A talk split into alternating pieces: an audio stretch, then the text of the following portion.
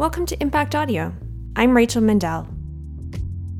This special episode is focused on the topic of impact measurement, with insights and actionable strategies from Natalia DeRobertis Thai, Submittable's Senior Product Marketing Manager. So, without further ado, Hi, Natalia. Welcome to Impact Audio. Thank you, Rachel. It's a pleasure to be here. Yeah. Um, how's your Friday going? It's a pretty good Friday. This is the third project in a row I'm working on with our producer, Jordan Marvin, and uh, I'm wearing a tie dye shirt. So I would say uh, so far, so good. It's an amazing shirt. I was kind of sad when you put that sweater on because that is an amazing tie dye shirt. Um, and since this is audio, people should know that it's rainbow colored. Yeah? Yes. Or I made it myself. Awesome. awesome. Um, well, so this is maybe a little more formal than our usual uh, video chat and Slack, um, but I'm really looking forward to digging into the topic of impact measurement with you today and um, thinking about the right questions to ask, especially because I know you've done a ton of research on this topic and you've identified seven strategies for trust based impact measurement. Um, how did you land on those?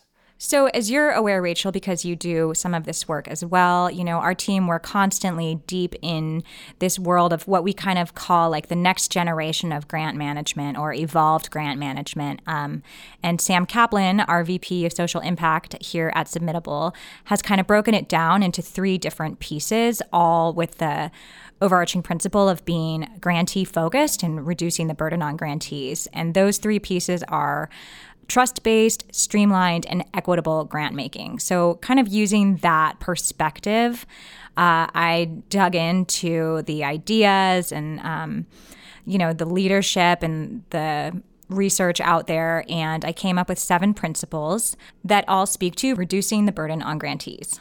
Well, I'm excited to dig into these seven principles with you. So, for the first one, I see that you have prioritized the work. What does that mean? Sure. So, prioritize the work is the way that I wanted to communicate.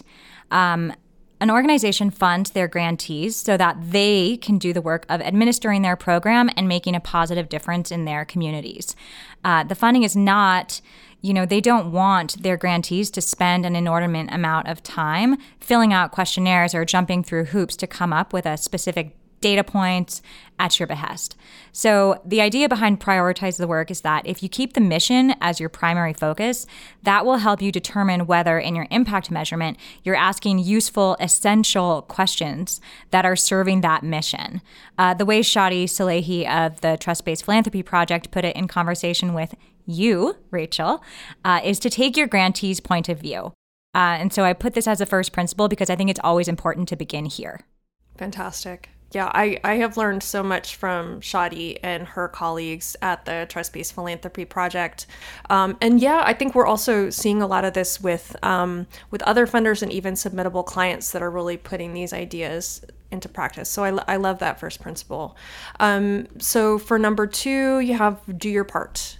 Yeah, do your part really means taking on what reporting burden yourself that is possible and reasonable for you. So here I'll reference Fix the Form, which is a movement focused on reducing the burden on grant seekers, spearheaded by Laura Solomons and Kari Anastad. And I, I should jump in here to just um, recommend that people check out the webinar um, that you help facilitate, Natalia, with Kari Anastad and um, our VP of Social Impact, Sam Kaplan, on the topic of Fix the Form with live form assessment. It's it's really amazing. So continue. Yes, absolutely. It was very fun.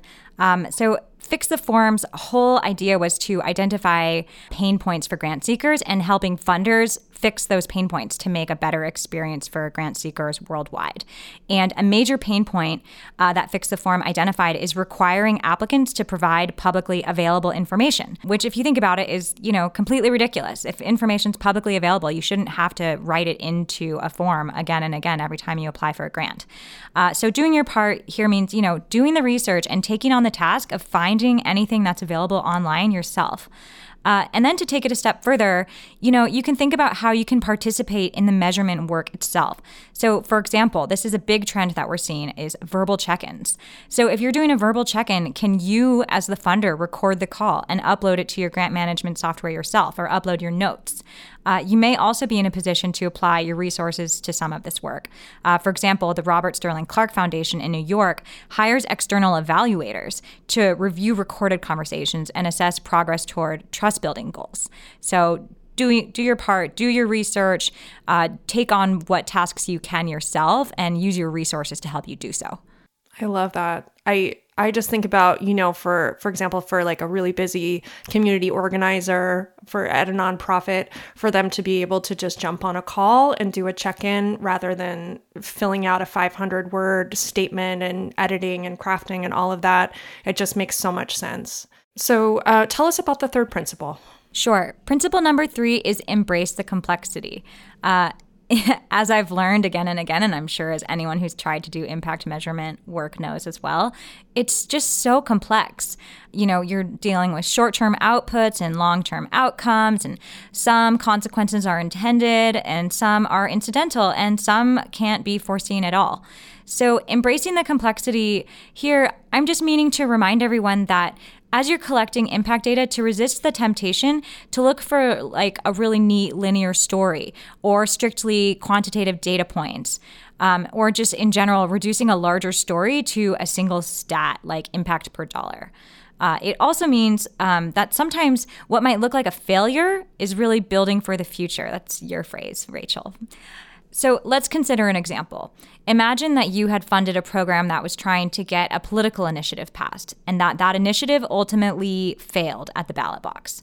So, from one point of view, it failed. Uh, but from another point of view, you know, the organization may have educated a ton of people about the issue. They may have contributed to moving the Overton window on what is possible for the future uh, and just really laying the groundwork for future success the next time around. And they may also have learned strategies in communication and field work, you know, what was effective for getting their message out or for persuading people. So I think that example really illustrates that a failure can contain so much success. And I think that that's true for the vast majority of significant social change work. One more point about embracing the complexity. Uh, I think that it also really encompasses the concept of timing.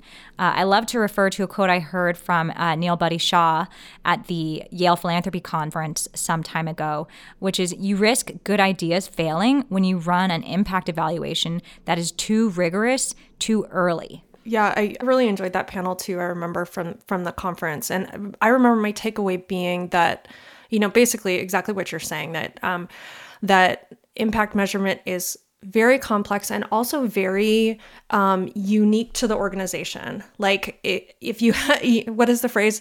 Um, if you've done impact measurement at one organization, you've done impact measurement at one organization, right? Like, it's always, always very, very unique. Um, it reminds me, actually, um, a quick aside when I interviewed Alnoor Ebrahim, whose work I know you've spent some time with. Um, he he wrote a book called Measuring Social Change performance and accountability in a complex world. And I, I interviewed him about social impact strategy, and I loved this analogy, which I just want to share, which is about, you know, really how important it is to think about the unique circumstance of every organization. So he gives a really great example that I love about an ambulance service. And the idea is basically we know that um, the faster an ambulance service arrives on the scene, um, the greater chance that that someone will survive. So when we measure the impact that the ambulance service is having, we're going to think about how quickly they arrive on the scene and the quality of care they're providing. But we're we're not actually going to measure the ultimate health outcome because they only they're only involved in one small piece of that, right? When they get the person to the hospital, what happens beyond that is not relevant to the impact that we're measuring for the ambulance service. Absolutely. That's a really great point. And it actually kind of leads into uh, the next principle that I've got here as well. Um, certainly some overlap, but the, the next one is to think holistically. Yeah, do them out of order. Why not? Cool. Uh, and the idea behind that one is that, um, you know, just as in the example you just described, programs do not exist in a vacuum. And a holistic mindset can apply, you know, both to the issue you're looking to tackle, uh, you know, in that case, health outcomes, or it could, you know, be childhood hunger, uh, but it also applies to your grant making program. Um, and there are themes to be gleaned as well as lessons to be learned across the spectrum that can help and inform related work as well as your other grantees. So, I wrote a blog on the topic of measuring social impact a while ago, and I was thinking about um, when you're thinking holistically, you really need to take into account attribution. So, you know, there's your organization's activities, uh, there could be organizations of people that you partner with, there could be activities by others uh, totally independent of your efforts, uh, but maybe with overlapping goals or maybe with, you know, contrary goals. And then there's just you know, forces of nature, macroeconomic, political issues. All of these things can influence outcomes. Um, and so, as I was reminded again by uh, Sam Kaplan, both the short term and the long term results are important to consider here. Um, and there's a difference between how is a project going and are we achieving our mission. Uh, and what's more, they can really be totally independent of each other. Absolutely. Um, so I see next that you have um, centering people as a principle. Will you tell me more about that? Uh, this is such an important one. Uh, the ultimate beneficiaries of social impact work are always people, individuals with families and friends and hopes and fears and their own stories to tell. And it's so important not to reduce a dynamic human experience to just a data point. So, centering people is meant to uh, remind you to keep the human element of this work always front and center in your impact measurement. So, for example, we're often seeing submittable clients asking their grantees to share the stories of the community members who are benefiting from the work, you know, to share testimonials, pictures, uh, video, audio. Uh, that just makes it all the better that really just ties back to trust based philanthropy, doesn't it? Where one of the principles is um, support beyond the check, right? So organizations can take these testimonials potentially and help some of these organizations with their own marketing, right? And help to boost them. That was something that when I talked um, with Marcella Tillett from the Brooklyn Community Foundation, she said one of the things they do to support their grantees is to collect photos, collect materials that they can then use to help celebrate the work of their grantees. Absolutely. One of the tactics that I tied to an earlier principle that we discussed um, is to make sure that you're taking action. Um, so, you know, from a trust based approach, you want to be sure to ask like what you can do and how you can help, just like um, Marcella was describing they're doing at the Brooklyn Community Foundation, and then being sure to take action on that feedback and provide that support beyond the check. And it, it seems to me that that the idea of taking action and really uh, listening with you know an open heart to feedback really relates into the next principle that you talk about around humility. Absolutely. Um, so number six here is to be humble. Um, and part of this work i believe is accepting that you might not have all the right answers even if you've been in the industry or doing this work for a long time uh, for example, have you checked that what you determine to be the most important evidence of success matches with what your grantees consider them to be? Um, a great example I found that Vu Le gave in a piece I read recently about the concept of effectiveness is let's say you're evaluating a mentorship program based on high school graduation rates, but what the community being served actually cares about most is that the kids are happier. So being open to the idea that your definition might not be the only definition or even the best one of success. Uh, and similarly, not all of the feedback that you get is going to be positive.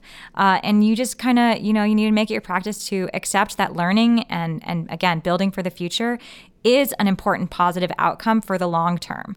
As Tanya Fair put in conversation with Sam Kaplan on this program, you can be the president of the United States, you better still be learning. Absolutely. I mean, I've heard I've heard you say many times it makes so much sense for so much of this work around evolving our grant making processes, it's not a one and done. It's it's a long term, ongoing, um, continual learning process. Um, and then talk to us about about Principle Seven.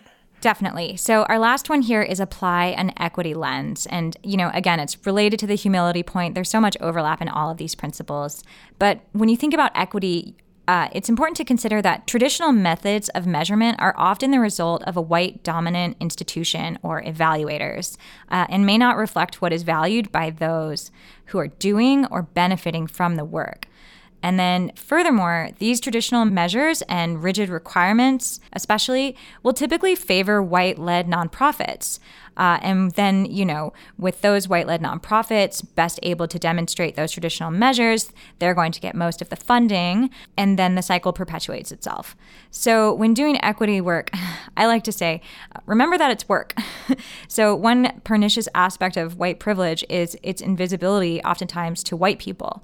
So, to make progress towards equity, we need to choose to see it and to dismantle white privilege. As I heard Eric Clemons, again at the Yale Philanthropy Conference, say, to really achieve equity, you need to share power. And I know Shadi uses that term as well, I believe. It comes down to sharing power.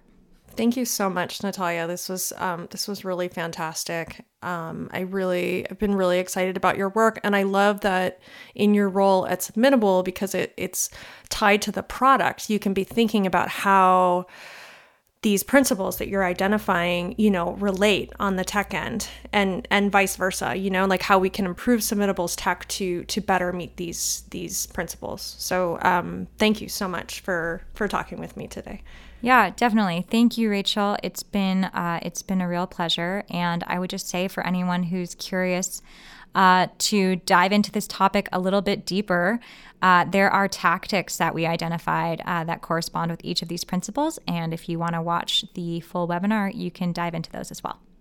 I highly recommend it. It was um, one of our most well attended and engaged um, webinars that we've had in 2021, and it, it's um, it's a, great learning experience. So um, check it out. Thanks so much, Rachel. For more on impact measurement, be sure to visit the resources included in our episode notes. Thank you for joining us today. Impact Audio is edited and produced by Jordan Marvin and our crew at Submittable. Submittable is a cloud based social impact platform designed to help your team make better decisions and have a bigger impact. We'd love to partner with you to maximize social good and create lasting change through smarter technology. Find out more at submittable.com. And until next time, take good care.